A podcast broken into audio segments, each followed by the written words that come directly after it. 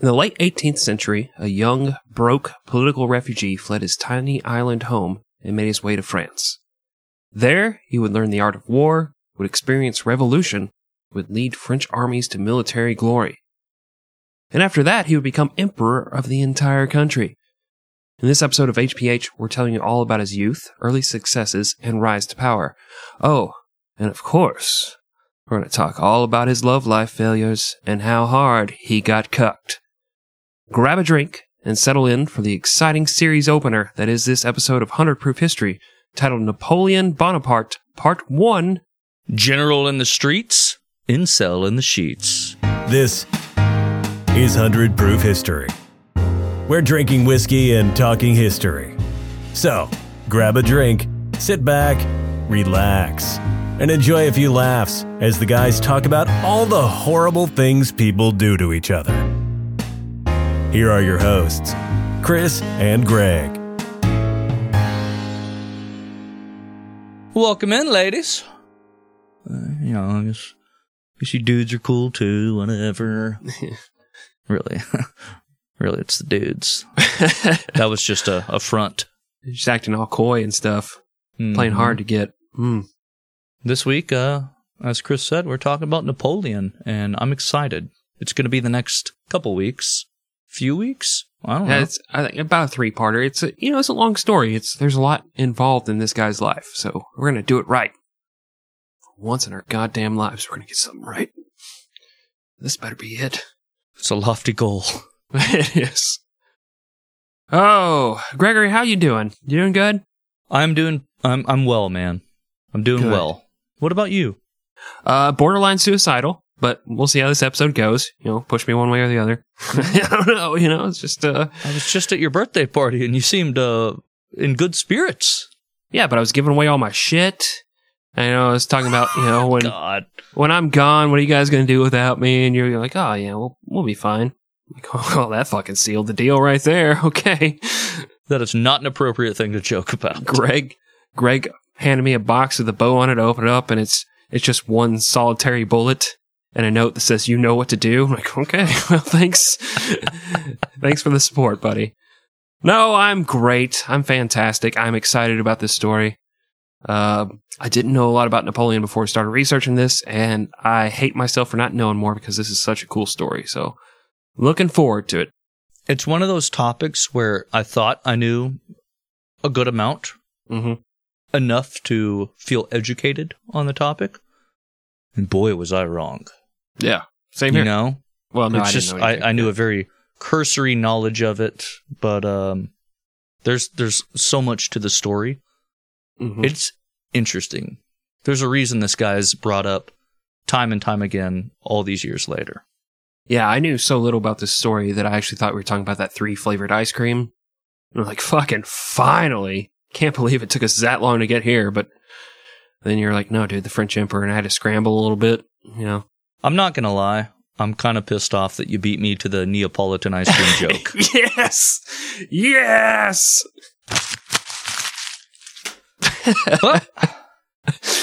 there goes his one joke for the entire episode. Was Oh, my joke page. It's gone. Uh, Chris, why don't you tell the people about our sources? Well, we had two different books. We did our own research this week, so we're going to be fighting the whole show. Uh, my book was Napoleon, A Life by Andrew Roberts.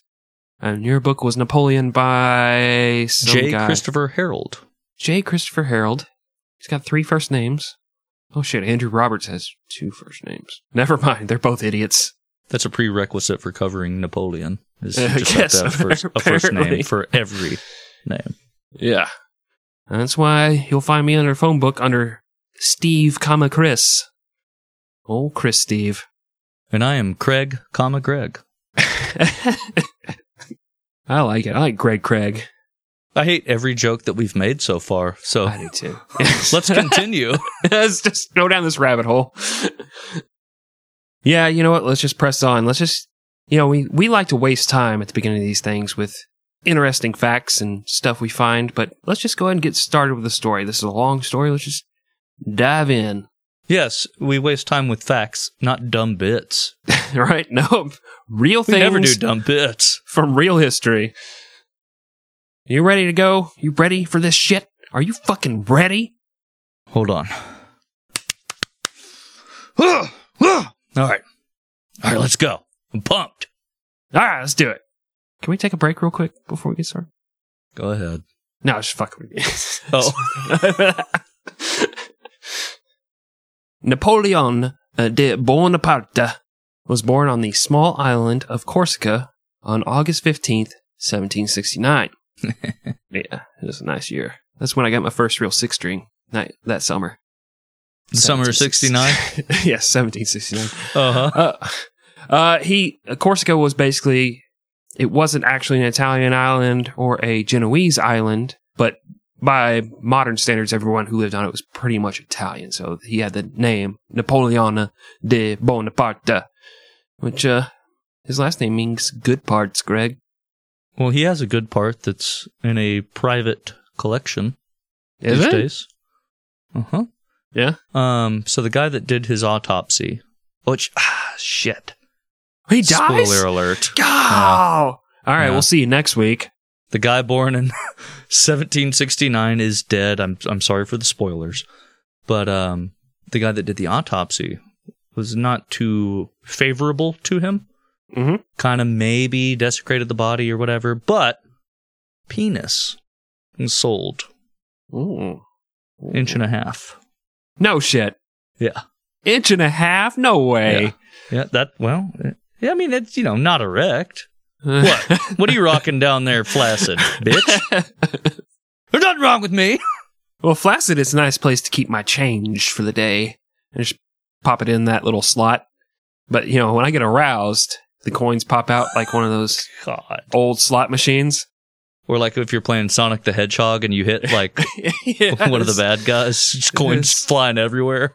It's the same noise and kind of the same thing because if you touch it again, I'll die. So, Uh, well, one sentence sentence in. two. Napoleon would later write that his mother started feeling labor pains and barely had time to get through her front door before she pooped the future emperor out on the rug.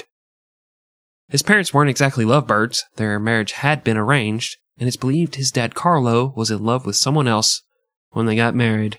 His name was Ted. It was Mario. It's a me. That's what he said at the marriage. Does anyone object No, to the? no, we cannot have this. I'm in love with the Sega Genesis character named Sonic. We cannot cross platforms. I will not go into the Nintendo world. It was it was a different time, Chris. It was. It was. Yeah. They had different standards. It's understandable. But that arranged marriage did allow for the family to be fairly well off. And that made his dad an important figure on the island. And when he decided to campaign for Corsica to be a part of France, the French rewarded him by allowing his family to claim noble heritage.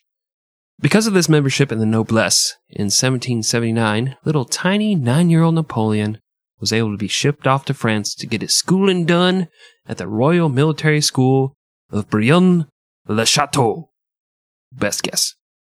His heritage and his general attitude and mannerisms made him wildly unpopular, so he mostly kept to himself and became a voracious student of history, and he was especially interested in the stories of Julius Caesar and Alexander the Great. Yeah, and little known fact, there's a legend that Napoleon put together and led a 15 day snowball fight at school, which involved him attacking and defending ice forts. You know, it's all bullshit because no one liked him and a rigid military school wouldn't allow such a thing to happen in the first place, but eh, it's fun to think about. Yeah, it's a fun story, right? You know, rolling barrage of, you know, snowball artillery, defending from a central position. Yep. Just brutally massacring anybody who, def- you know, opposed him. Just like murdering several children. So Did an fun. ice guillotine. Oh, yeah. Yes. Classic. Yeah. And he has, you know, small penis. Even smaller because it's so cold outside. Well, not because he was a child. Oh, yeah, no, no, no. Just in general. As a human, he had a small penis. Yeah, yeah. Yeah. I mean, my brother growing up, that dude was he was hanging dong as a as a kid. You know, I just mean because it's Napoleon, For like, not child Napoleon. In the for like cold. six years, they thought he had scoliosis. Turns out he just couldn't lift that thing. So, you know, develop the proper back strength. She's got to curl that dick, get some big ass biceps. In September of 1784, Napoleon graduated from Brienne, moved on to the prestigious École Royale Militaire in Paris. He had initially thought about joining the Navy, but his mom said that that was a bad idea because it was dangerous. You'd have to sleep in a hammock, which is every parent's nightmare for their child. And she thought he should try out for the varsity artillery team instead. Go be a cool kid. Everybody loves you. You're the you're so handsome. You know, you know, you're just the coolest kid at school. Everybody loves you. You can do it. You can do it. Why don't you run for class president too? Like, Mom, I don't know. They they really don't like me. They don't include me in any of their you know their events. They I never go to anything. I was thinking about buying a black trench coat and a bunch of guns, you know, and Oh, just kind of soft. Oh no. I know. And you know, me and my friends were talking. Uh, what friends, honey? Well, you know, my best friends, Eddie Carrie and Dylan Klebold, and uh, you know, I don't know. We just had some ideas.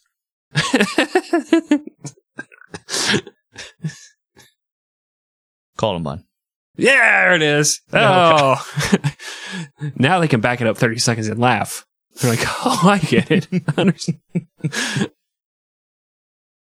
It is interesting here how similar already his life is to our buddy, our pal, George Washington's. Because George wanted to join the Navy, and his mom said, don't fucking do that. Mm-hmm. Don't do it. It'll be a waste of your life. And that's kind of the same thing with Napoleon. He's like, I'm gonna, I'm gonna be a seaman. And mom's like, oh, not with that one incher. No, you're not.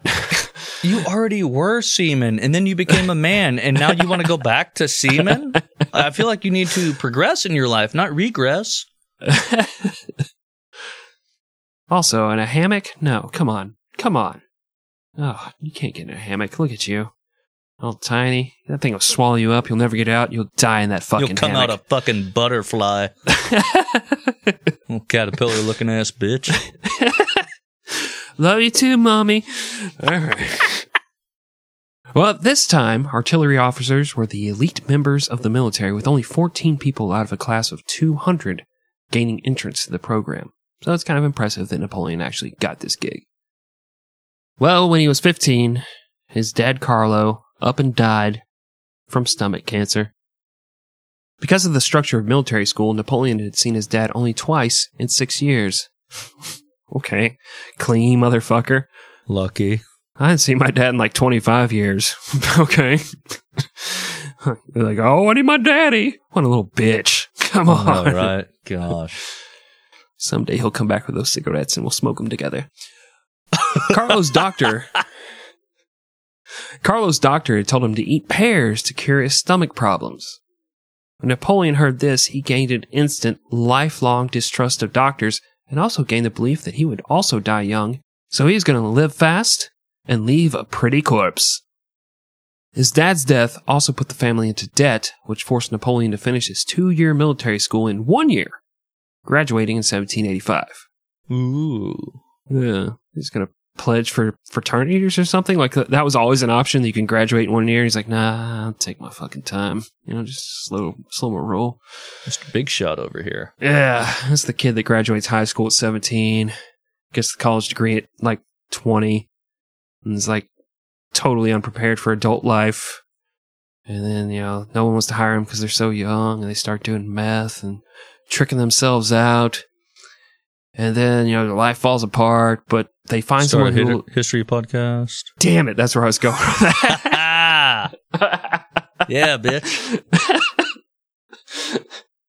I was going to take a lot longer to get there, too. I guess I probably ruined the joke. I'm sorry. It wasn't. No, it wasn't going to land. It's the delayed flight that has to circle the city for three hours, and everybody just gets anxious and wants to kill each other. That's what would happen with that joke. So you It just you- you lands in a field in the middle of Pennsylvania. oh shit! That's over the line. That offends me It offends me too, Chris. It offends me too. because we're both proud America first. to be Oh, God. Oh no. At least we know we're free. I don't forget the passengers of that plane that died. They gave that right to me. God. Let's roll. Moving on. Please. When he was 17, Napoleon started to question religion, and he decided that if there was a God, he had created man and earth, you know, like a third grade science project, and had long since stashed it under his bed with his equally abandoned Furby. They probably both had the same amount of semen on them. The diorama and Furby, I mean. God semen. Next to his crumpled up black sock that he tells his mom never to wash. Just don't, don't, don't even touch it. God's mob. Is that like Helen Mirren? His dad's Betty White. Wait, how does this work? Bitch, I'm God. it doesn't I make it work. Well, the driving force behind this decision was Napoleon's love for ancient leaders, and he didn't like the idea that they were burning in hell because they lived before Jesus. They were burning in hell for all the horrible shit they did, all the villages and cities they massacred because they dared oppose them. That's why they're burning in hell. But also the Jesus thing. They couldn't ask Oh, for yeah, also, forgiveness yeah. for all those things. Alexander now never got his deathbed confession to Jesus. He's like, "Yeah, Right. I feel pretty good about this. I don't think anything's gonna, bad's going to happen to me. It was also around this time that Napoleon got his V card punched by a Parisian prostitute. My source was a little kinder Yeah? uh, to this. Called her a streetwalker. Oh, okay. You know, you got to read between the lines of my source. It's it's a little too kind. Well, even my source was like, yeah, he hired her and they're hanging out and he's just kind of like talking to her and like having a nice conversation. He's like, well, I guess I paid for it. Might as well do this thing. Like he was reluctant to actually do it. Like he wasn't super thrilled about the idea. But, you know, once you pay a girl, she can't laugh at your penis. She has to wait till it's over and she's already got the money in her pocket. That that's smart business. Hmm, I never thought of it that way. Yeah. Yeah. Totally. Yeah. You've never had to experience that shame. She's dying laughing and wiping her tears away with the money you just gave her. Well, you know, it's like your first time at a truck stop bathroom. You're not Hmm. happy about it, Mhm. you know, and there's this veiled sense of shame and dishonor. Yeah. But man, you've never had a, a night's sleep so good that evening. Just like a fucking baby. just all snuggled up in his big hairy arms. I mean, when you leave the truck stop and you go oh! home, Oh, no, you're you regretful leave. at first, but then it's like there's something cathartic about it. You leave. know? You don't tell your wife you're you're going on another business trip. Okay, I understand. John, why is there cum on your mustache? Oh, it's nothing, honey. oh, that's that's toothpaste. That's toothpaste. Let me just reach up there with my tongue and get that out of there. John, you've been savoring that toothpaste for the last 10 minutes. You want to say hi to the kids? I've never heard of the toothpaste brand of Rodrigo, but you keep saying that name, so I'm guessing that's what that is. Well, that's not exactly the name, but it's tangentially related. Cuban boy. Tangential stamina. They know. They know our shame. You don't have to explain it to these idiots. Yeah, there might be, you know, a new listener. No, they're gone. I think we, I think we occasionally get a new they, one. they left. They're gone. First 10 minutes are like, what the fuck is this? we didn't even have a bit to drive them away this time. They just, oh, fuck. Nope. nope. I'm out. Over the next few years, Napoleon served in the French military and spent most of his money buying books and most of his time writing pretty crappy fiction, hoping someday to be an author. He also constantly took sick leave from the military, often for months at a time, and would give them fake documents to cover for himself. And who hasn't been there, right? Greg, I'm gonna I'm gonna need a doctor's note. Here you go. Uh, this is from an OBGYN. And your point, sir? well, I mean, you're uh, you're a man. Uh, you ever heard of HIPAA? Or or no? You unfamiliar with that? Carry on. also, it's written on a Burger King wrapper. That seems highly unorthodox. There's also cum on your mustache. Toothpaste, god damn it. It's toothpaste. In 1789, the French Revolution began, but at the time, Napoleon believed it wouldn't last for more than a month. His estimation came up a little short. You old dog. He was five foot seven. Leave him alone. Fucking English. Bunch of dicks. I mean, he had a tiny penis, so I guess we could still use it for that. Just Well, while we're on the subject, uh, what better time to address it than now? A lot of people think that he was short because he was constantly like all the paintings of him. Mhm. He had his like French guard in the background, and those dudes were all like six feet fucking tall. right. They were that way for a reason. They were that was exceptional, and so he's constantly painted as short, even Right. though he wasn't necessarily short. Yeah, I, I've kind of experienced the same thing in my life. Like all the guys that I meet, they're like, "Can you please, when you come over, not wear your heels because it makes me feel tiny." Like when we take a selfie together, and I prove to my parents that I'm straight because you you've put on the concealer and hide your Adam's apple. They're like, "It makes me look short." So could you just wear some flats? I'm like, I guess I'll go shopping again. Just tell my wife, you know. Guess I'll just wear my jellies. Yeah. Doing calf exercises are fucking nothing, I guess. Fine. Napoleon helped arrest some rioters in July of 1789, but then in August was granted yet another sick leave, and he went home to help his mom and family deal with some debt issues. Napoleon believed in the ideals behind the revolution, so he began to attempt to spread it to Corsica. This pissed off Corsican statesman and leader of the Corsican independence movement, Pasquale Paoli, and the two became bitter rivals.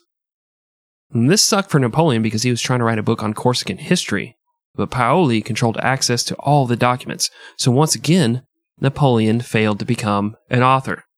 Yeah, and little known fact a little later, Napoleon would enter an essay contest which asked, What are the most important truths and feelings for men to learn to be happy? Which, uh, fucking drop a message in the comments if you know this. right? Mhm. Uh, the judges said his entry was, quote, too badly written to hold the reader's attention, end quote. Napoleon would later lie about this essay and say he never bothered to submit an entry. Classic. Classic. I didn't, even, I didn't even fucking try. What are you talking about? I didn't, uh, Mhm. Uh, I didn't write. I didn't write that. Uh, somebody else else wrote that. Yeah, It's uh, what are the most important truths and feelings for men to learn to be happy? And it's if there was a god and he hated homosexuals, why'd he put the cum button inside their ass? And everybody's like, Unbelievable. I can't believe you just said that. the cum button. I feel like there's been a lot of cum talk the last two episodes. I'm sexually frustrated. I'm just thinking of. It's like when I was young and I was super broken, I saw an Arby's billboard and it's like, man, I really want some fucking Arby's. Now I'm like, I haven't had sex in six months. Man, I really want some, you know, eh, never mind. Let's just, uh, let's press on. Oh. By late 1791, Napoleon had been in the military for 69 months, and he had spent at least 35 of them on sick leave. He then rejoined his unit, and once again, he immediately said he needed to go home for four months. They told him, All right, mister, enough's enough. If you're not back by January 1792, Good whiskey. oh, yeah, it's a good whiskey. But no, they, they meant the year, Greg, not the whiskey. Oh, Yeah. If you're not back by January of 1792, you're a deserter. Yeah, lay down the fucking law, France. Show that guy who's missed, uh, you know, just a scant 35 months of his entire career to sick leave. It's fine. he's a nobody, you know? Yeah, he'll never amount to anything. It's fine. He just keeps Exactly. That's what our parents told us, and look at us now. Look at us now. Two listeners, y'all can tell our parents to fuck off. right.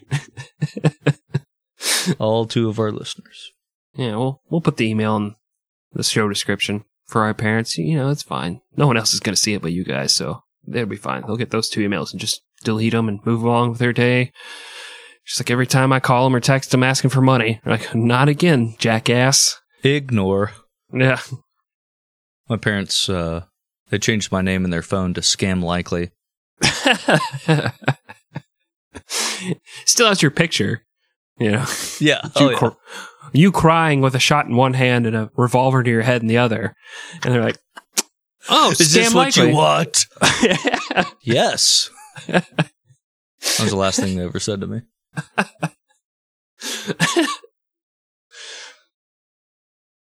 well, Napoleon returned home just in time to have a rich uncle die and relieve all of his monetary woes. This allowed him to win an election, making him the adjutant lieutenant general for the Corsican National Guard. And it also helped, the, you know, he bribed the shit out of everyone and kidnapped one of the election observers the day of the election. Uh, you know, I mean, Yeah. that might have influenced it a little bit. Yeah, okay? It's a little voter fraud. Nobody gives a shit about that. It's not like he, he called up the nation of Georgia and said, I need 11,000 more votes. You know, can you find me 11,000 more votes? Someone? Oh, that would never happen these days. Nope. Never would happen. Napoleon skipped his January deadline in the army and stayed in Corsica, officially being declared a deserter of the French military. Get it, guys? He he surrendered from the French military, which surrenders all the time. So he's like a double surrenderer, right? Right? you know, right?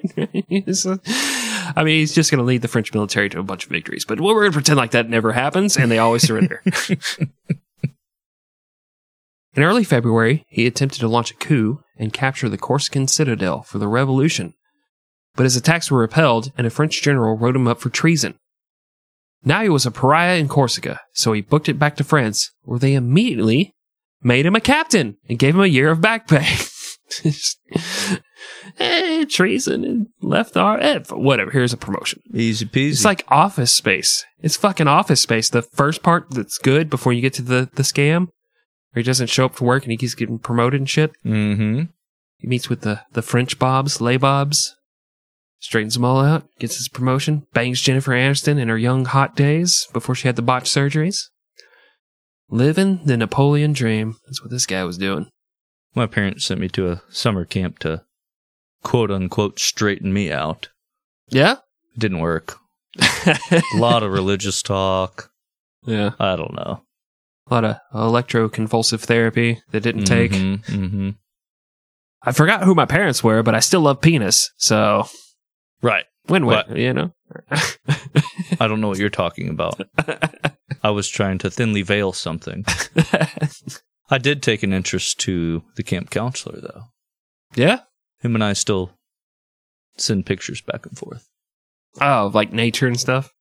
Well, you know, on iPhone you can send the picture and then you have to like, it's uh, it's kind of hidden, and you have to Mhm. rub your finger over it to reveal it. Mm-hmm. It's it's that. Oh. I'll send pictures of my penis. He'll send a picture Oh, of his wife and kids. Yeah, it's it's an interesting dichotomy, you know.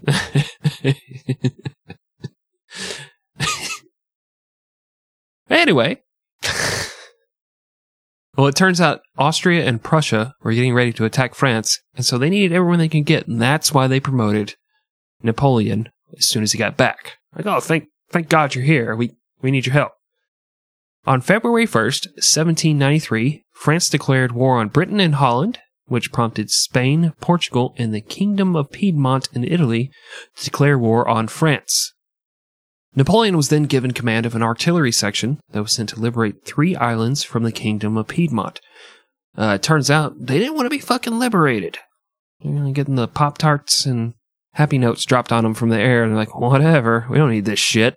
We didn't ask for this. You know, this is bullshit. This just ruined my fucking life. Just create a power vacuum that's going to exist for the next 20 years. You're going to forget that all this was supposed to be about WMDs, you know? We're just going to move on with our lives, I guess. Come on, man. They hung Saddam, and Iraq Yep. was peaceful after that. Mission accomplished. Hang the banners. Well, since they didn't want to be liberated, the infantry in another unit mutinied, and the whole attack fell apart.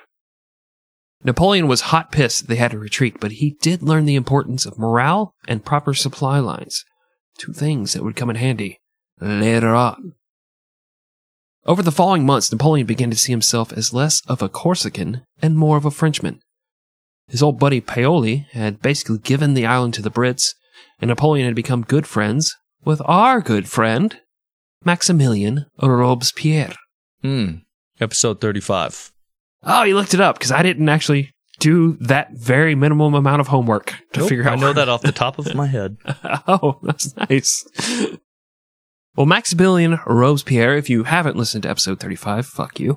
But if you haven't, he was a leader of the Jacobin Revolutionary Party and the Public Safety Committee, which basically at this time was just lopping the heads off of anyone who didn't end any and every conversation with fuck the monarchy. I don't know why they said Z like Germans, but I was I do my wondering. best. I do my best. They played a lot of Street Fighter too, playing the Zangief. it's all Zangief.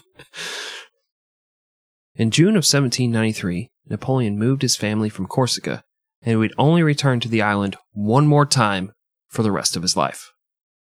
It turns out he had taken yet another sick leave to help move his family, but once again his desertion was ignored, and when he returned, he was promoted to major. a fucking shitty HR department in France. right? they really need to investigate this sick leave abuse. telling you, man, if I could just skip a few months from work and come back and get promoted, oh, yeah, I don't, I don't know where I was going with that, but I, I would do it. I would do it. yes. Genius. What, what a unique comment from him. wow. What a strange take. I was wondering. I was like, uh, he's walking me down a path, and then he just kind of ducked off into the woods. It's like, let's take a walk. He holds my hand, walks me 10 feet down the sidewalk, and he's like, well, we're here. oh. Oh, yes. Uh, this is nice. Thank Bet you, you didn't see that coming. Come over to your house and take you outside to show the flowers in your own flower bed. oh, ah, look at that. well, the Brits had invaded the port city of Toulon, and the French needed someone to take over command of the artillery on their right flank. Napoleon came up with a plan which involved taking a fort on a hill that overlooked the city and then using his artillery to pummel the Brits from above. He immediately went to work, setting up a supply line and took over a foundry and forced them to produce ammunition. How do you learn those lessons, man? He's like, hey, we need ammo. That's how you win a war. yeah, good old ammo. That's what I said. ammo. Doing the best I can. Why you gotta be so mean to me? the attack on the fort began in mid November of 1793. It took a few days for the French to capture it, but once they did, Napoleon's plan was put into action and the artillery made quick work of the Brits, and that forced them to withdraw from the city. Napoleon led from the front, loading and firing cannons himself, and at one point he was stabbed in the leg by an English gunner. And what an idiot. You're an English gunner, and you brought a fucking knife and stabbed a guy in the leg. Come on. Gun. Cucked himself. Moron. Jesus. And, little known fact, during the battle, Napoleon picked up the gloves of a dead artilleryman and tossed them on to help shove a bloody ramrod into a cannon. This is where he believed he contracted scabies, an infection he would have to deal with until 1802. I also got a disease once shoving a bloody ramrod somewhere, but, uh, you know, we don't have time for that story. We'll just press on. That's nasty. I used to be in the artillery unit, Craig. What are you talking about? Nothing. it was December of 1793. Up to that point, Napoleon had spent 48 of his 99 months in the military on leave. He had led an anti French coup in Corsica. He had been accused of being a deserter. But hey, he had come up with a winning battle plan, and France was in desperate need of leadership. So, at the age of 24, he was promoted to general. Can you imagine being a 24 year old general? No, no, I can't. I, I when I was 24, I was still trying to figure out how the toaster worked, Yeah. like Yeah. the magic inside of it. Uh huh.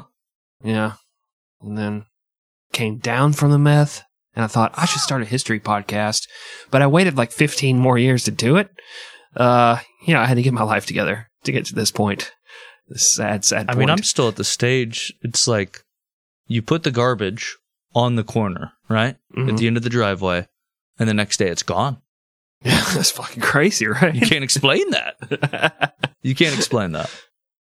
So I could not imagine at 24 being a general of an army. Strange times indeed. That's my go to. I don't have anything to say. it's a history generic comment. They were different times, Greg. They were they were just different back then in France from you and me. I need a sound effect of a car running out of gas. Napoleon immediately began plans for invading Italy through the Kingdom of Piedmont. He went on a secret mission to Genoa to check out their fortifications and to encourage them to join forces with the French. This was incredibly good timing because while he was gone, the people of France decided they were tired of Robespierre's shit, and he was arrested and beheaded. Had Napoleon been in town on that day, he probably would have been killed too. He was arrested, and he was accused of pointing a cannon at the citizens of Versailles, but it turns out it was to defend the city, and he was soon released. It was around this time he was courting a sweet, 16 year old Mm. girl Oh. named Desiree Clary. and it's here that we first see how much he resembled the modern day incel. He sent her a list of books to read because he wanted her to be smarter. In one letter, he told her that, quote, the most sensible of women loves the coldest of men, quote, wasn't true. And she surely didn't believe that. And that's basically, yeah, you don't, you don't really want to get with those bad guys, those chads. You want to go with a nice guy like me. Old Mhm. nice Napoleon. I'm so compact. Yeah. Put me in a trunk. I can join you on your journeys. Come on. yeah. I won't even break your hymen when we have sex because I can't get that far. Jesus. Sorry. In 1795, Napoleon hopped on a ship in a French fleet and set sail to recapture Corsica. But the fleet was intercepted by the Brits and they all had to turn back. After this, Napoleon was given no orders and he was practically unemployed. They ordered him to attack a royalist uprising in Vendée, but he refused and said he was sick again. I'm This worried dude about this hates guy. work. I'm so worried about him. He fucking all- hates work. All it was That's have the- taken was one competent HR department to stop this entire fucking thing. right? And this is something you and I have talked about off air, but before Hitler, this is what everybody said. Like, uh, modern day, we say, like, oh, that's like Hitler. Yeah. Napoleon was that guy before Yeah. Hitler. Everybody would be like, this dictatorial bullshit or whatever. They would always point to Napoleon. Yeah. Now, there is a stark contrast, and one did not try to commit genocide. Yeah, there's there's a big difference, but there there are similarities. And like you said, for damn near 130 years, it was oh, look at literal Napoleon over here yeah. arguing on the internet, you know? Godwin's law would have been something else other than Hitler Yeah. at this point. Things with Desiree continue to fall apart despite Napoleon writing just romantic shit like, you know, uh, hey baby, I've seen a lot of chicks that uh, I could have totally banged, but I didn't think about it because none of them are as hot as your sweet ass. yeah. Nailed it. Two days after he wrote that letter, he wrote another saying, and this is actual a quote from Napoleon, not uh, what I just said, but you know that was paraphrasing. This is an actual quote. This is Napoleon, not Chris Polian. Yeah. Adored friend, I have received no more letters from you. How could you go 11 days without writing to me? direct quote, but maybe some uh, uh, artistic license for stylization. Yeah, yeah, you know, that's Okay, exactly what. Napoleon sounded like. Fuck you. you weren't there.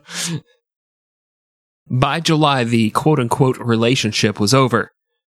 He wrote some fanfic where a brave military man that was exactly like Napoleon was cheated on by his young, sweet, clean girlfriend, and she just felt super shitty when he died in battle. And that's another Hitler comparison right there. It's because Hitler wanted to be an artist, but he sucked at it. Napoleon wanted to be an author so bad, but he also sucked butts at it. And so, what had happened, you know, if he'd just taken like one workshop? Can't be good at everything, you know. He would, yeah. In August of 1795, the military once again said, Okay, motherfucker, come back to work and bring your fake as fuck doctor's note with you.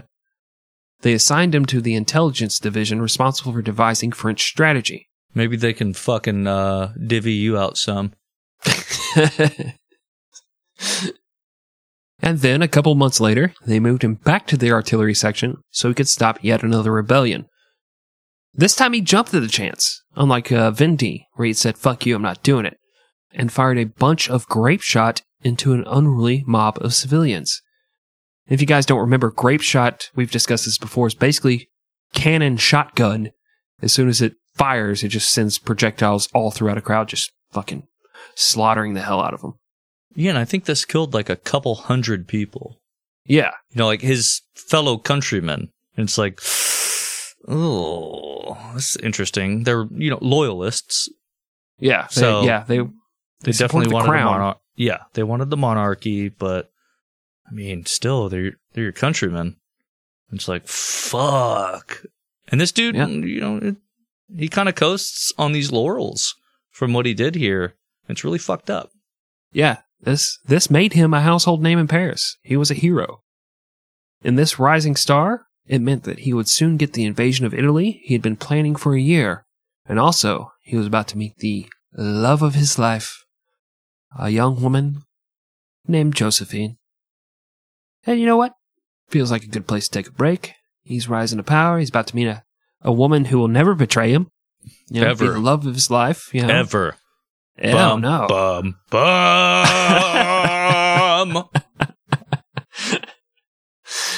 All right, let's take a break. Let's get some drinks. We'll come back. We'll tell the rest of this part of the story. Get you guys all excited for next week too. That's all I got. I'm just gonna peter out. I'm just gonna fade away. Fade away. See you guys later. Break music.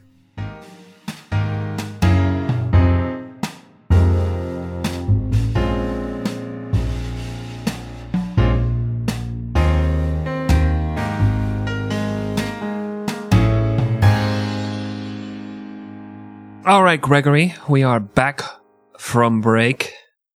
And you know, there are times when we do this show, when you take a break and you're like, eh, not sure I was giving it my all. I'm not sure 100% that first half. We've done that before. We're like, hey, let's, we're talking about during the break and we just need to be a little bit more loose, lighten up a little bit more. So I have, as you can see on the video, I have done some extra preparing for this half. But maybe we should just go ahead and let the people know that they need to get their cans out. They need to get their Mhm. cans out Mm-hmm. for this very special second half seltzer. Second half seltzer. Second half seltzer. Second half seltzer. All right, three, two, one, pop yours. What about you? Well, listener, this video will be on the Instagram. I'm going to share that with you humans right now. But uh, I have a very special gift that a listener and friend gave me, a guy named Clint. It is a one of those cool ass hard hats that has two spaces for alcoholic beverages on the side with a straw connecting them, running down towards the mouth. And so I am. It's a beer helmet. It's a beer helmet, but I've described it aren't using it perfectly. you don't say it's a sunset, Greg. You talk about the colors and the motions that it makes you feel. I don't know. Sunsets just give me indigestion. It's just too much. Yeah, it is. It's a little too much. But I do have, I have two Trulies feeding into my mouth at the same time through one straw. It's a pretty ingenious invention. It's going to make me feel real good, and it's probably going to make this end product amazing. Just fantastic. The more alcohol I get into myself, the faster I can do it. Probably to be better for you guys. Uh huh. Yeah. and within 30 seconds, I'm to have this thing off my head because it's already giving me back problems. Just sitting here with this fucking thing on my head. But here we go. I'm really upset that you have two limes Mm-hmm. in that and you didn't mix the flavors just to see what would happen. You vanilla fucking baby back bitch. I am not that adventurous. This is this is my wild story. This is what I'll tell on my deathbed. I drank two Trulies at once. That's the wild part of the story. Like my grandson, well, a grandson who is attributed to me, but we all know is not mine, uh, will say, "Grandpa, did you mix the flavors?" And like, the fuck out of here! What's wrong with you, goddamn liberal?" Because you know everything progresses that way as you move through forward through history. So Sure. he's yeah. Right. So, but that just sounds crazy to me. I'm going to sound like an old, crazy conservative to him with uh, just my my same flavored Trulies that I'm drinking at the same time. like when Abe Lincoln was like, you know what? I think we're going to do away with this whole slavery thing. People around him were like, fucking lib cuck. and that will be us one day. it will be. We won't be advocating for slavery, but maybe something equal as bad. Yep. My grandson's going to be look, looking at me. He's like, "Why'd you eat a double cheeseburger?" Like, because it's fucking delicious, and I don't care. Cow lives don't matter. Jesus fucking Christ. Okay. Vicomtesse Marie Josephe Rose Tascher de la Pagerie, who Napoleon would simply call Josephine, Thank God. and we will continue to do for the rest of this podcast for obvious reasons. Um, she was born in Martinique in 1763. Her family arrived in Paris in 1780, and she was soon married to a dude named Alexander who constantly shit on her because her teeth were all blackened stubs and she was incredibly undereducated. also, it was his fetish, the shitting. He had a poop fetish. Mm-hmm. Still, when Alexander was arrested in 1794, she courageously tried and failed to save him from the guillotine. She was also arrested, but was released from prison following the execution of Robespierre. Again, episode 35. Cost you three bucks, but it's worth it. Oh, is that one on Patreon Mhm. only? Yep. You fucking scrubs. Hanging out the side of your best friend's ride trying to holler at my older episodes. Doubt it. A scrub is a guy who thinks he's fly, but he doesn't have access to old episodes. That, that's all I got. Oh. Uh, it took me a year and a half to write that, so give me a break, man. Josephine immediately started looking for a sugar daddy. Get in line, bitch. You know what right? How the fuck do I get one of those? Yeah. All I've got's a aspartame daddy, you know? One of them $30,000 a year millionaires yeah, you see at the right. club. It's like, yeah, I'll take you out for a steak dinner, but it has to be one of those places where you shell your own peanuts while you wait on your food to get there. So, Well, she hooked up with a married general who refused to leave his wife for her, which, uh, you know, it's, baby, uh, trust me. I'm just waiting for the for the timing, you know. Mhm. Got the kids, and yeah, it's got a you lot. know, I don't want to scar them for life. hmm They've never seen daddy in a dress. They don't understand where I'm going through. So, you know, let's give it some time. Let's, you know, let me figure out how I'm going to uh, broach this subject with them. You know, they they're they're still young. They haven't experienced this kind of thing. I mean, it's 1794. Surely Mhm. this will be accepted a hundred years from now Mm-hmm. in 1894. For Nobody's sure. going to have a problem with sexuality or um, gender variations or anything like that. Right. I just have to live a hundred years from right now, and everything will be okay. Baby, baby, all I'm asking is give me a, a century. That's all I'm asking. That's all I want. I don't feel like that's too much to ask. You know, I, I took you to that place where they sh- you shell your own peanuts. That's pretty fantastic, right? You know, don't eat an appetizer. Bread? Pfft, what? No, you're getting your protein that way, and I'll give you my protein later. What? No, I'm. S- I'm sorry. I'm We're just all try- just shucking nuts here, baby. this is the nut of life and true love. Mm-hmm. Mm-hmm. That's how you convince them. Yep. Carrying on. Well, then Josephine got with a politician named Paul Barras, but it didn't work out. Then in late 1795, she strolled into Napoleon's office to request the return of her dead husband's sword. I got a sword for you. That's wholly inappropriate. Point me to your HR department. Yeah, yeah, we, we don't have one. have one. I've been abusing sick leave like it's going out of fucking style, baby. you going on a date? I'll call in sick, baby. I don't care. Let's do it. Uh huh. When Napoleon instantly fell in love with Josephine, well, it wasn't exactly mutual. She looked at Napoleon, who had yellow skin, long unkept hair, and uh, scabies. Not that she probably saw that, but uh, you know, didn't exactly get a lady boner over Right. that whole sitch, right? But she was broke as fuck, and her looks were fading with age. So she said, "Hmm, "Screw it." The two of them were married on March 6, 1796. Yes, Greg, and little known fact. Not only was Napoleon rough looking, uh, he was also really, really bad at talking to women. If you didn't already get that impression from the letters he sent to his past girlfriend. Uh, one of his icebreakers was to ask ladies if they had kids, and then to ask them if they breastfed themselves. And he would do so using terms that weren't considered like socially polite at the time. There had to be like, hey, you, you let that kid suckle at that milk bag. you know what I'm saying?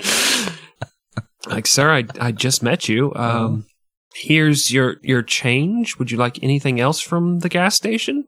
Maybe that titty bucket. I don't know. Napoleon had actually showed up two hours late to his own wedding because he had been in a meeting with the Directory, which was a board of five politicians that basically ran the entire country. Yeah, th- this is the group that replaced the uh, public safety committee that Robespierre had been running. That's these guys. Episode 35, Patreon, give us money. They needed somebody to lead the army of Italy and launch an attack in the northern part of that country, while other armies attacked western and southern, uh, today, what is Germany? right. It was Prussia and other things then, but Yeah. geographically, just trying to give you a good reference point. Yeah, and, and just to address something right here, but it's something that gave me a confused brain while I was reading. Uh, when they say like army of Italy and army of England, that's not the army of those countries. So if you hear us say that stuff, that's that's not what that is. That's the army that is intended to attack that area. Like you'll be the French army of Italy, sort of. You know? Yeah, and, and that was extremely confusing to me because I my book I was doing audiobook Mm-hmm. and it was talking about Army of Italy and but they're attacking Italy. I was like, what the fuck is going Right. on here? So it, it took me a little bit too. Yeah. I have COVID brain, even though I never had COVID. I think they might call that just dumb, but fuck you, listener. fuck you. Well, Napoleon was only given 40,000 francs for the entire campaign, which that was actually less than what they paid him in an entire year's salary. right. Yeah. And that was supposed to finance the entire thing. That'd be like someone, the manager of that QuikTrip, asking me to invade Mexico for like twelve grand a year. I don't know. I don't know if I can do it. But uh, free hot dogs though, right? Do I still get those health bennies? Because if I get them health bennies, I'm in, I don't care. I got so much shit wrong with me. My twenties were not kind. They were not kind. well, Napoleon was super psyched to finally have command of an entire army. His main enemy in northern Italy would be the Austrians and the Piedmontese. These two armies were led by 70 year old dudes, and the alliance was tenuous at fucking absolute best. Yeah. In planning for the invasion, Napoleon devised what would become his go to tactic, which has since become known as the strategy of the central position. Basically, it meant that he would keep his army positioned between two forces and would strike at one of those forces, then the other one before they could join up. It's kind of like a reverse pincer tactic. Yeah. And it's not really something that would work in modern day because it relies Oh, on a lack no. Yeah. it relies on a complete lack of communication. So like every time he would fight someone, he'd send like a, a diversionary attack against one force and then launch the main thrust against another. The other force thinks they're attacking Napoleon's main army. So they slow down, they set up everything while he destroys the other side and then swings around and destroys the other side. And, you know, I think not to get back to Hitler, but he kind of proved that was impossible to do with the Blitzkrieg, where he basically perfected the double pincher movement and was able to sweep around real fast with the artillery and tanks and then close the gap with the infantry. Like you couldn't do it. I don't think you could do a strength of central position right now in modern day. No, definitely not. And maybe we're getting a, a little ahead of ourselves here, Mhm. uh, begging the question. But this 100% would not work today. Right. Communication would immediately thwart this. But Napoleon, I feel like, was a great mastermind of the battlefield. Yeah, I do and too. so, obviously, he wouldn't be trying this shit today. I'm sure he, he would have something else uh, that that would, you know, Yeah. be able to work today. Yeah, say what So- you will about this dude, and there's a lot of shady shit that happens going forward in this story, but he was a tactical genius. He really was. Just the basics of establishing a good supply line and increasing his men's uh, morale were things that future generals would completely ignore and it would cost him later. Oh, he's great at the morale. Yeah, he, he really is. Would double the uh, enemy casualties and then about by half Oh yeah, with mark their own casualties. oh yeah, like- he, with his lies and shit. did it. Yeah, yeah, Yeah, yeah, yeah. He was a genius. which that also goes to the politics. hmm And I feel like maybe you and I are a little split on this, but I think he was a master politician. I do too. But, you know, we've talked about this before in our Washington series where Washington was kind of like one of my historical idols where he was like, I don't want the power. You know, I really want, don't want this shit. Like, please send me home. Oh, Napoleon wanted it. Yeah, Napoleon wanted it. He so, wanted it so hard. yeah. And of course, we'll explain all of that going forward. you got two and a half more episodes, listener. Calm the fuck Yeah. down. Yeah, slow down. Slow down. You're getting excited. You're going to finish way too soon.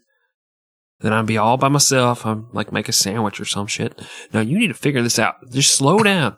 slow down. Let's take it easy. Let's just, we're still in the listening to Marvin Gaye, you know, like talking Setting about our mood, feelings. baby. Yeah. Yeah. We're Mm. still there. We'll get there. Mm. We'll get there. We're not at the uh, come Pac Man sandwich era Right. yet. We're not at the kick you out and don't tell my wife phase yet. We'll get there. Trust me. They're getting here early. Get the fuck out. Yeah. I'm still having dinner with my family. Jesus Christ, they're supposed to be gone in five minutes. You couldn't wait? God, what is wrong with you? and go wax that beard. It looks very unkempt. What's wrong with you? Well, I will tell you what's wrong with me, Chris. On April 11th, 1796, the French encountered the Austrians at the Piedmont city of Montenotte. It was a quick battle in which the Austrians lost 2,500 men to only 800 French casualties. The next day, Napoleon won a battle at Millesimo, and the day after that, he took the village of Dago. Whoa. You can't say that. It's a slur. I didn't say the town of Wap.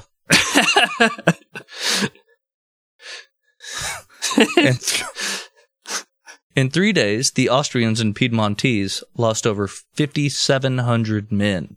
well, thankfully, he never captured the village of Mossimo because we still got those sweet ass t shirts in the late 90s. Hell yeah. Badass. Hot big- topic. Yeah. Rue 21. Mm. Got that weird S thing that you draw on the binder. Mm. Jinko jeans. Those are making a comeback. What'd you call them? Jinko. It's Gene Co. You know what it stands for? Jinko? No. Gene Company. You son of a bitch. God damn, I feel so stupid now. Jinko.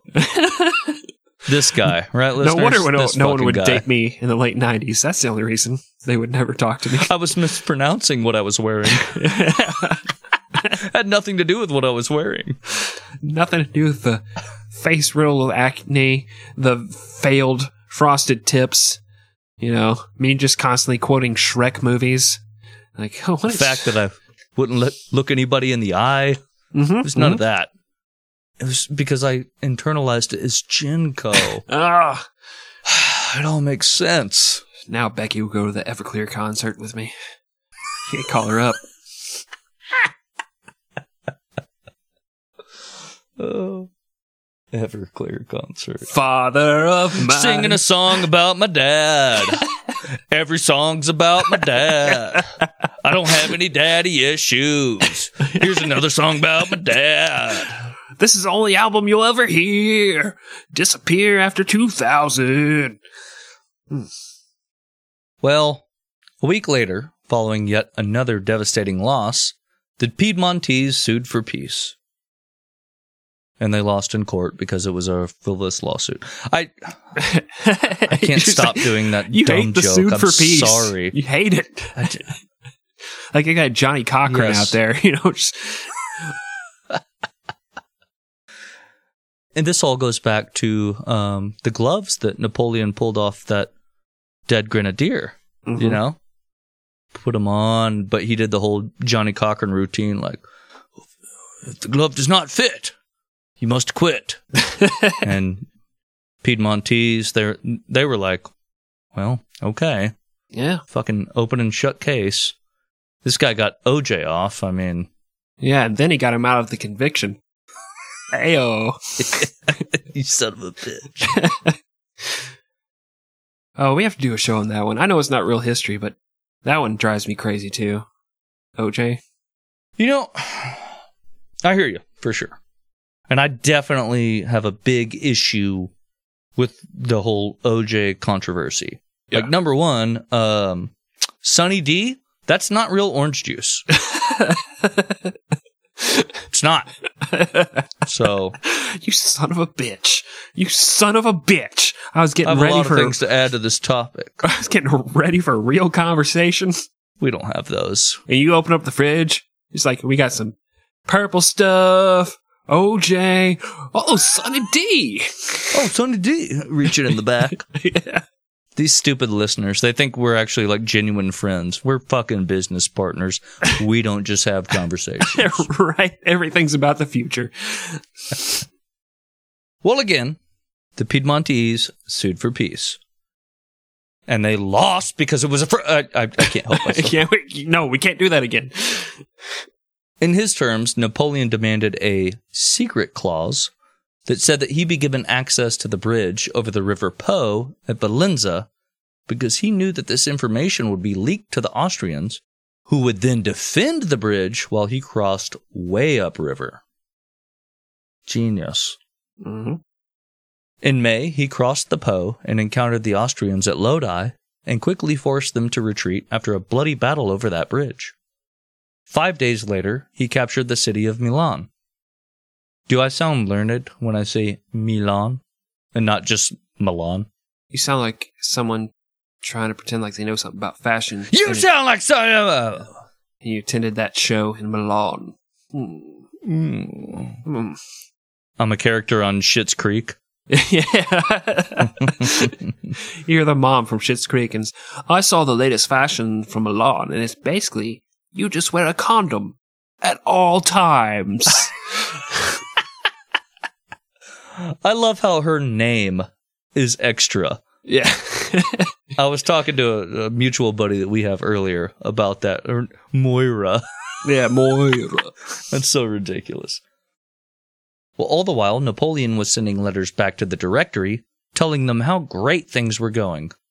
And you know, maybe lying about casualty numbers to make himself look better. I don't know. I, you know, I don't know. Ah, And while he was having military success, his marriage to Josephine was already kind of a joke.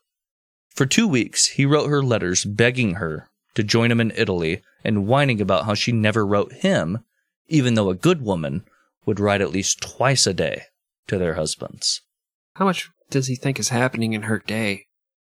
Living in France, living off his fortune, and she has something that happened between 8 a.m. and 5 p.m. that she needs to discuss with him.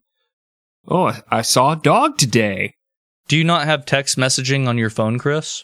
I do, but I don't get any text. Okay, well, then you know that the wife will incessantly text you about every happening in their day. The only time she texts me is when I forget to turn off my GPS tracking and she finds out where I really am. You're like, not again. I can't fucking believe you've done this to me again. and then I get home and I'm like, oh yeah, I saw that. I forgot to respond. I'm sorry. I was I was busy. She's like, I I bet you fucking were. I bet you were.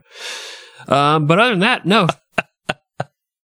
So I, she doesn't text me more than once a day. That's all I'm saying. Like that's that's the extent of it. So this is a little bit extra. This is a little Yeah, bit you're right. needy, If my wife texts me more than once a day, something is wrong. right?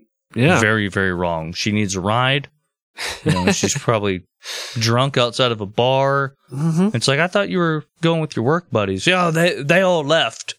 This kind man, this kind, tanned, ripped man with a tight shirt.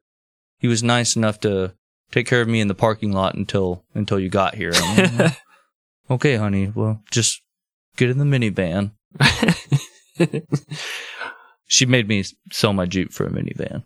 oh yeah. We don't even have kids. The nice thing is she can drive while you sit in the back and watch Dora the Explorer.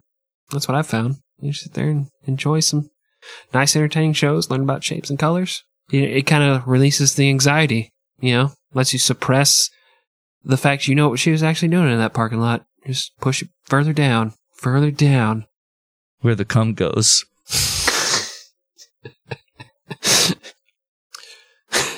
I'm sorry, listener. Couldn't help myself. It's the same thing he told his wife. Well, Josephine had zero intention of coming, Hey, oh, even if she wanted to. and so she told Napoleon she couldn't travel because she was pregnant Uh, this pisses me off. with Ricardo's baby Yeah. From the parking lot. That's my wife. Fuck. That's why you, she made you get the minivan, right? Yeah, you know, you're going to talk about it in a second, but I, I do feel like she was lying about this, and it, it makes me irrationally upset.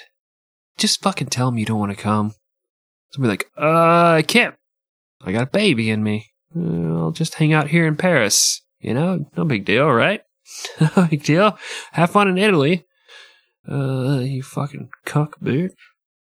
It's hard to express muttering in a letter, but I feel like she could have pulled it off. You just have to start writing like tinily. Tiny, smaller and smaller. Tinily. Tinily. Funny enough, that's how she described Napoleon's dick. Tinily. I don't even think you can call it a dick at that point, right? Right. It's a weenie. Yeah. it's Vienna sausage. One time, my wife referred to uh, my penis as a penis, and I was offended. I was like, "You don't fucking call it that." well, what am I supposed to call it? Monster dong, and that's Yeah. it. Godzilla Jr. Come on. Maybe little boy. You know, that was a Yeah, it's an that was, atomic that was an atomic bomb, dude. Look at that little boy. No, I I've changed my mind. You will not call it that. Greg, I love your little boy penis. Nope. Don't combine them. You shouldn't combine them.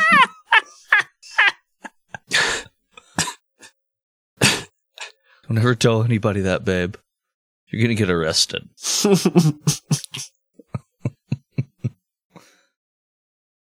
Well, in the end, no one knows if Josephine was actually pregnant and had a miscarriage, or if she was just lying because she didn't want to go to Italy. Either way, there wasn't an even littler Napoleon born that year. You know, because he was little and stuff. yeah. Get it, listener? We do know that by this point in their two month old marriage, she had already started having dirty sexual intercourse with a handsome, funny 24 year old dude named Hippolyta Charel.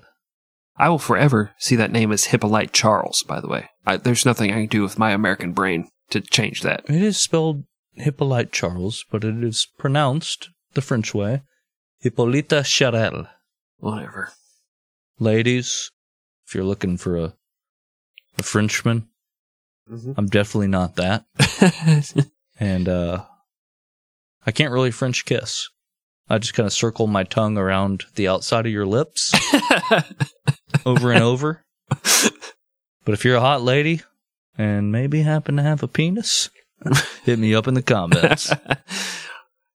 it is fun to watch guests come to his house because he like jumps on them, starts licking their face, and like humping their leg until he finishes. It's it's endearing, really. The one time he let me come over before he said, "No, we have to do this over Zoom. You're not welcome in my home anymore." the good old days. Yeah. Well, back in Milan, the Italians were hailing Napoleon as a liberator. After driving out the Austrians, he immediately implemented a government that got rid of tariffs, outlawed nobility, imposed religious freedom, and closed Jewish ghettos to allow them to live wherever they wanted. This would be a running theme throughout his campaign in Italy. He continued to march towards Austria. Next up on the to do list was the fortified city of Mantua. This one actually took some time, and the siege of the city would last all the way into February of 1797. The Austrians launched multiple relief efforts to try and end the siege, but each one failed because each time they split their forces, Napoleon executed the strategy of central position over and over again. While all of this was going on, the Directory was getting pissy with him because he was doing whatever he wanted, like negotiating treaties and refusing to invade Naples like they asked. And Napoleon was getting pissy because Josephine had stopped writing him and still hadn't decided to head to Italy. She finally hopped in a carriage and headed east on June 26 with a few friends and fellow Napoleon supporters. Oh, he finally gets to spend time with his wife. That's exciting. Just him and her, just having a good time. Oh, and she brought her boy toy, Hippolyta Charel. Mm. Hippolyte Charles. Thank you, That son of a bitch. motherfucker.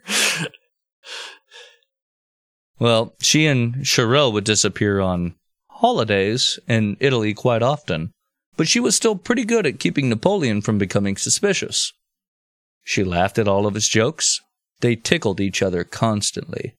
And she even let him sit in her lap at the breakfast table. And you know, Chris, like researching this, this, uh, maybe, I don't know, like, maybe my wife is having an affair? What? What? No. I, you know, like just hearing this and the fact that, you know, she she has a live-in boyfriend that sleeps in our bed, and I have to stay in the podcast room on the couch. You know, Oh. I don't know. It's just You know what? That's, it makes just, a man think. That's all I'm saying. It's it's just your own insecurities. I'm sure nothing is happening. You know, she still lets you sit in her lap while she tickles you. You know, I think you're right. I think it is my own insecurities, and it, you know what? Yeah, you you are right because that's what she said.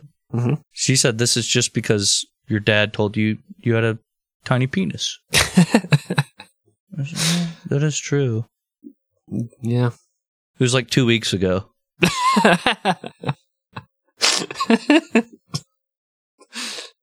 Well, following the fall of Mantua, Napoleon moved into southern Austria. The Austrians, so, you know, throw another shrimp on the Barbie, who were more worried about the French attacking them in Germany, quickly asked for an armistice. And I like that phrasing asked for an armistice. Didn't sue for peace. Didn't sue for peace. It's much friendlier to ask for an armistice. Yeah. In less than a year, Napoleon had crossed the Alps, defeated the Piedmontese, and defeated six Austrian armies while killing or capturing over 120,000 Austrians in the process, all before he turned 28 Earth years old. I'm gonna start saying that when someone asks how old I am. I am 40 of your human earth years. Napoleon continued to piss off the Directory. He threatened Venice with war and encouraged uprisings in the city, which led to their surrender and payment to the French. He negotiated his own unauthorized peace treaties, including the one with the Austrians. He created new countries out of captured territories, and he allowed monarchies to remain in place as long as they were willing to pay France a settlement. But the German campaign was sucking big booty butts, and he was making the country a lot of money. So, you know, he couldn't really do anything but hope he didn't become too much of a national hero because, well, things might go south at that point. Won't Right. happen. No fucking way it happens. Nobody's gonna worship this guy. When he returned home to France, Napoleon instantly became a national hero. God damn it. God. Fuck. God. God. You just said it. Oh no. He bought a house on a street named Rue Chantrainat, which was renamed Rue de la Victoire in his honor. He was cheered and toasted at parties and had to travel incognito so he wasn't mobbed by adoring fans. Yeah, and little known fact, Gregory. That house in Paris that he bought, it would only cost him 54,000 francs at the time. Now his lovely, caring and supporting wife, Josephine, she would spend over 300,000 francs redecorating it.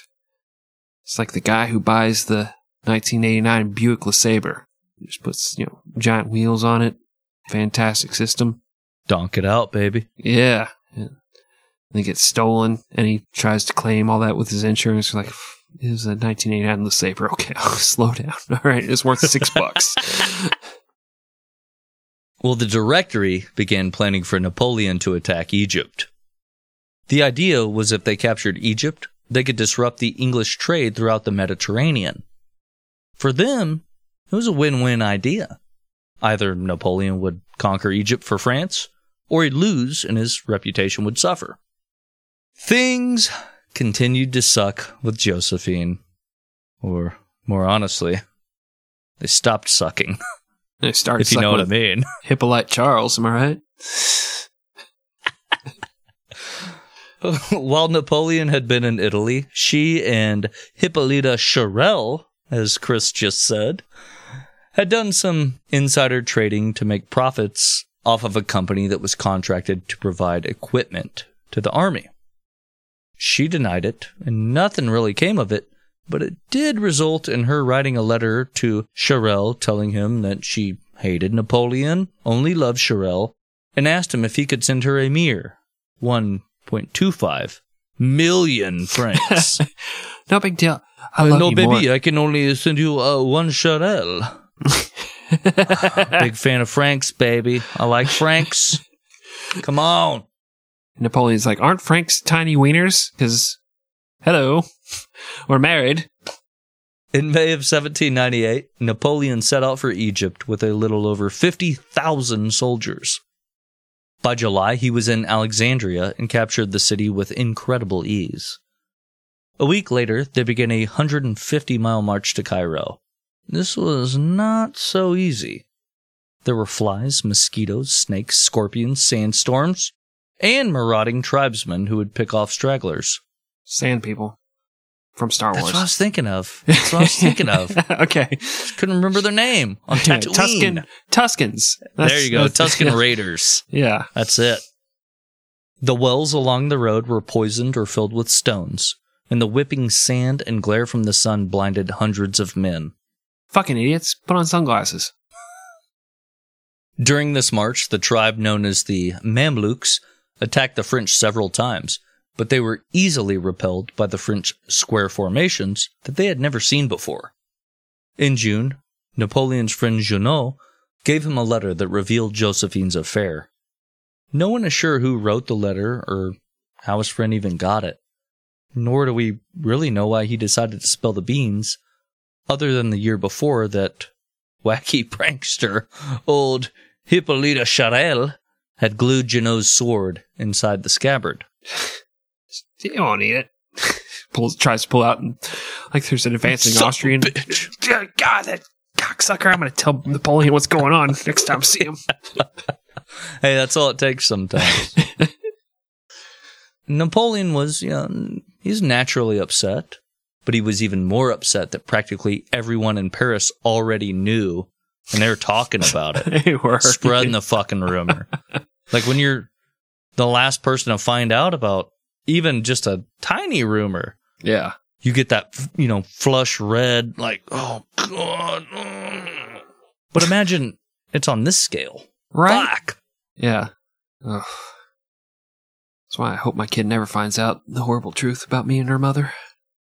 Just hope she doesn't find out the truth. And then, you know, it's all embarrassing for her. It's a sham wedding and, you know, not really my daughter and, you know.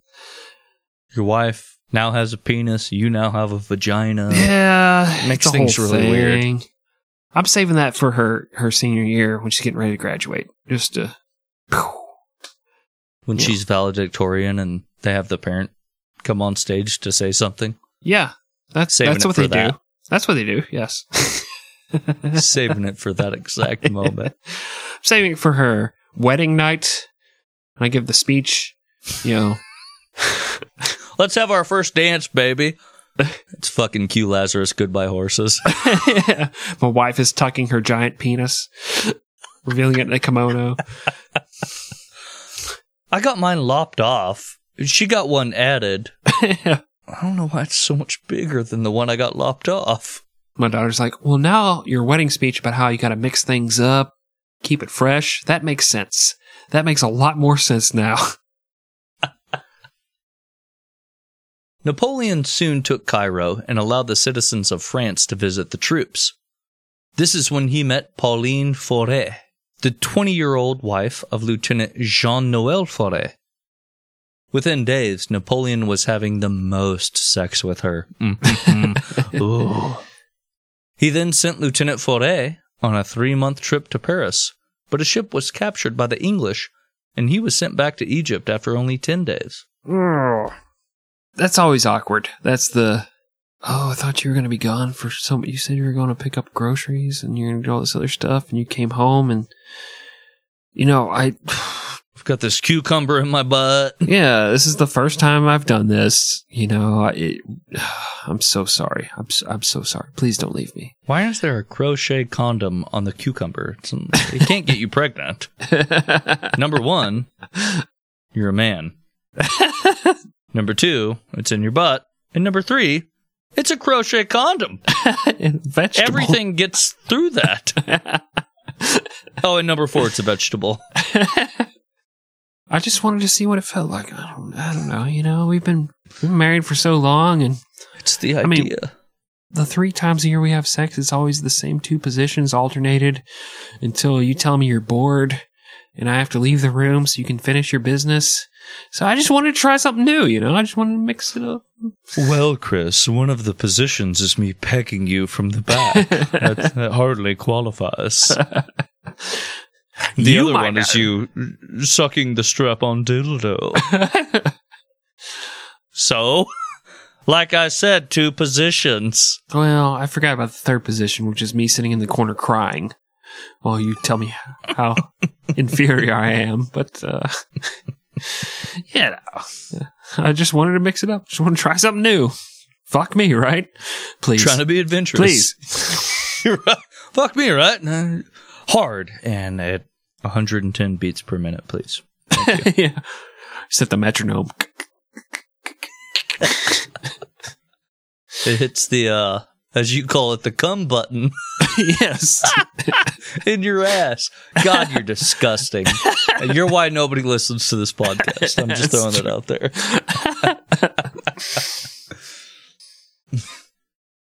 well, when Jean Noel Forêt got back, he found out that Pauline was living with Napoleon and everyone was calling her Cleopatra. He divorced her immediately and she became Napoleon's full time mistress. Having captured the majority of Egypt, Napoleon set his sights on Syria and wrote letters to the Directory saying he had plans to press on to India. In reality, he was about to suffer one of his greatest defeats but that would only be a stepping stone on his journey to power. And if you want to learn about that, you're, well, you're going to have to come back next week when we'll continue this wild and wacky story. Woo! We did it partially.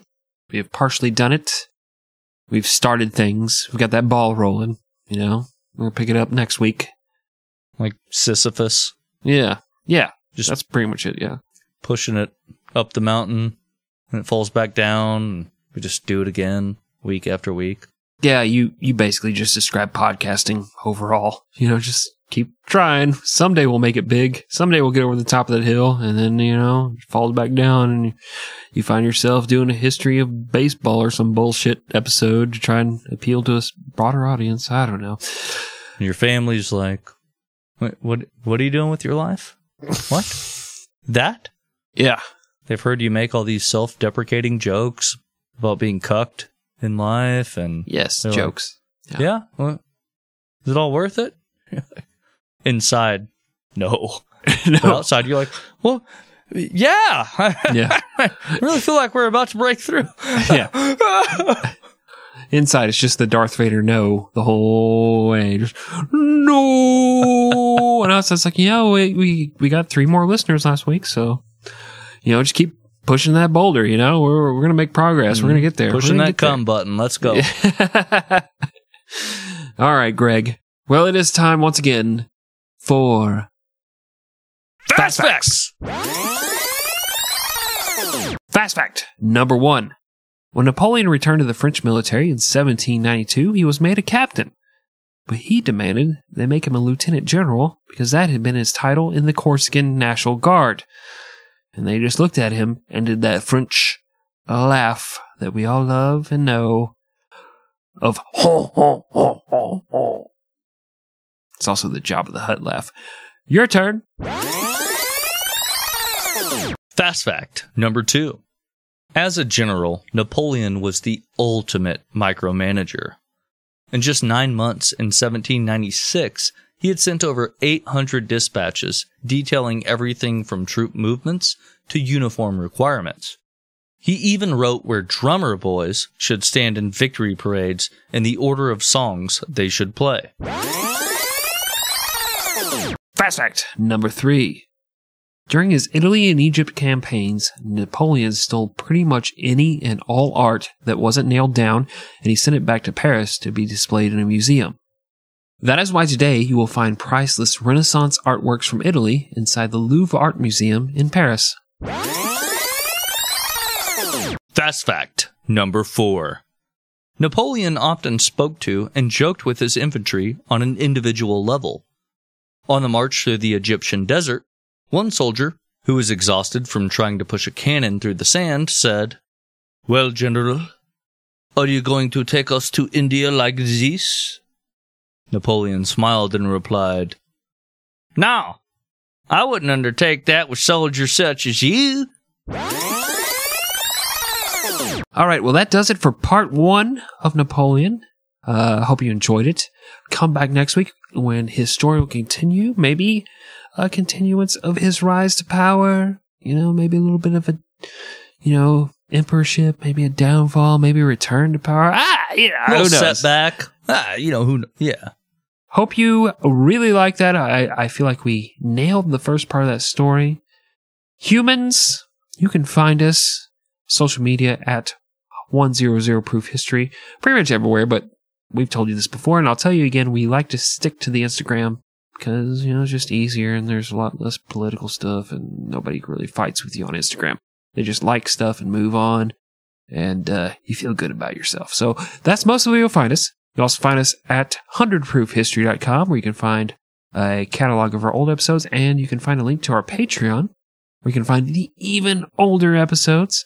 Uh, over a hundred old episodes. Very cool stuff. We hope you consider joining. That's all I have, Greg. I am sputtering. I'm just stalling out here. Do you have anything else for these humans? I think your seltzer hat is fucking ridiculous and it Thank has you. contributed to your current state. I do Uh-huh. not approve, Mm-hmm. but ultimately, in the end, Uh-huh. I love it. Thank you. I do too. And, and men. Goodbye.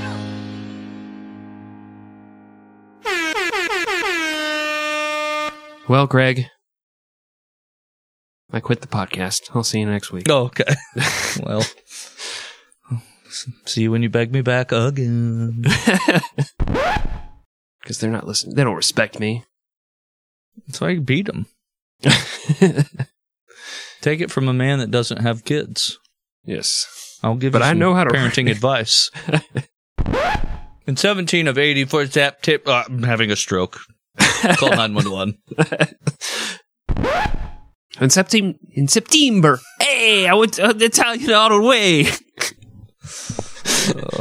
Mario fucked your mom. He did. Your dad just thinks he's your dad. Well, I put Vaseline on there so it wouldn't look so hideous. I don't know. It just seems a little blurry. Maybe uh, get your shirt and wipe off the. No, not right now.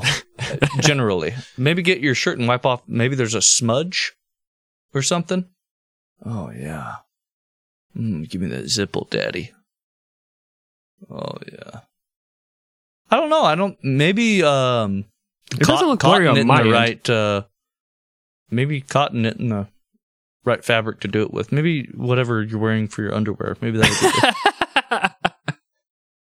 Joke's on you.